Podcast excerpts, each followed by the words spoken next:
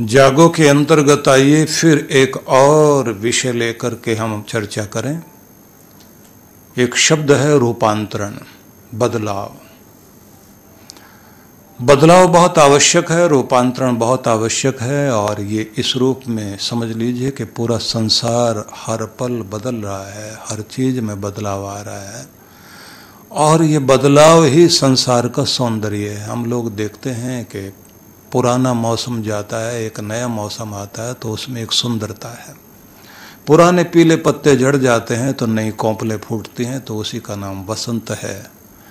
इसी प्रकार से आपके जीवन में यदि बदलाव नहीं है, कोई पानी यदि एक जगह ठहर जाए तो उसमें दुर्गंध आनी शुरू हो जाती है। वह जीवन दुर्गंध से भर जाता है नएपन से हट जाता है, बासीपन आ जाता है, जिस जीवन के अंदर कोई बदलाव ना हो।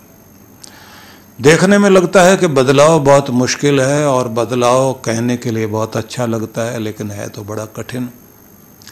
लेकिन मैं आपसे ये कहना चाहता हूँ कि बदलाव संसार का नियम है तो बदलाव आपके शरीर में भी चल रहे हैं, आप अगर खाली भी बैठे हुए हैं तो बदलाव तो आपके अंदर भी हो रहे हैं। बस इतनी बात है कि कोई चीज़ बन रही है या बिगड़ रही है। या तो आप ऊपर जा रहे हैं या फिर नीचे आ रहे हैं। या तो आप प्रगति कर रहे हैं या फिर अपने अधोगति में जा रहे हैं। या तो आपका विकास हो रहा है या फिर विनाश की तरफ़ जा रहे हैं। बदलाव तो हो रहा है। और अगर आप जानबूझकर अपने जीवन में कोई बदलाव करने के लिए तैयार होते हैं और आप कोई योजना बना करके जीवन में रूपांतरण लाने की कोशिश करते हैं तो फिर ये बात ध्यान रख लीजिए कि फिर वो सुखद परिवर्तन होता है जो आपको बहुत सारी खुशियाँ देता है। इसी बदलाव के हिस्से के लिए मैं सबसे पहले ये कहना चाहता हूँ कि अगर आप ये चाहते हैं कि अपने पतझड़ को आप वसंत से बदलना चाहते हैं अपने आलस्य को आप कर्मठता से बदलना चाहते हैं, अपने क्रोध को अगर आप शांति से बदलना चाहते हैं, अपनी निर्दयता को आप दया से बदलना चाहते हैं, अपनी कठोरता को आप कोमलता से बदलना चाहते हैं तो फिर कुछ काम करने पड़ेंगे आपको। आप अपने आपको बेहतर कर लेना चाहते हैं, अपने अंदर जो भी कुछ आज तक आप थे, उस सबसे एक बेहतर रूप अपने जीवन में ले आना चाहते हैं तो फिर उसके लिए कुछ काम करने पड़ेंगे।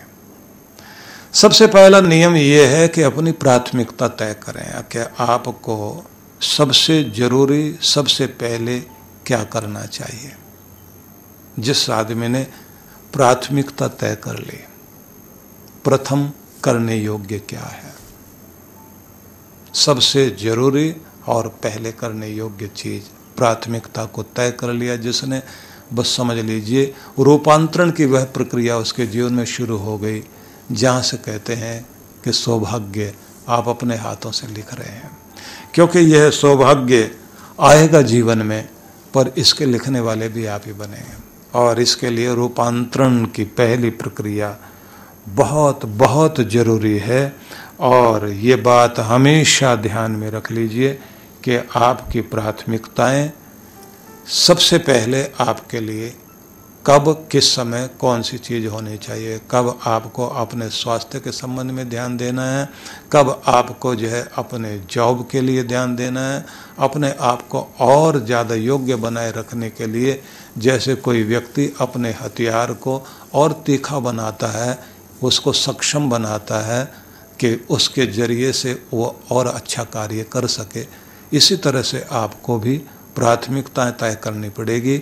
अपनी बुद्धि को तीक्ष्ण करने के लिए, अपने शरीर को समर्थ बनाने के लिए, अपने आप को और ज़्यादा मज़बूत और अच्छा बनाने के लिए आप पढ़ते हैं, लिखते हैं, कुछ भी करते हैं, किन चीज़ों को आप पहले करना चाहेंगे? दूसरी बात आपको ध्यान रखनी होगी कि अपने ऊपर अपनी भावनाओं को हावी ना होने दें।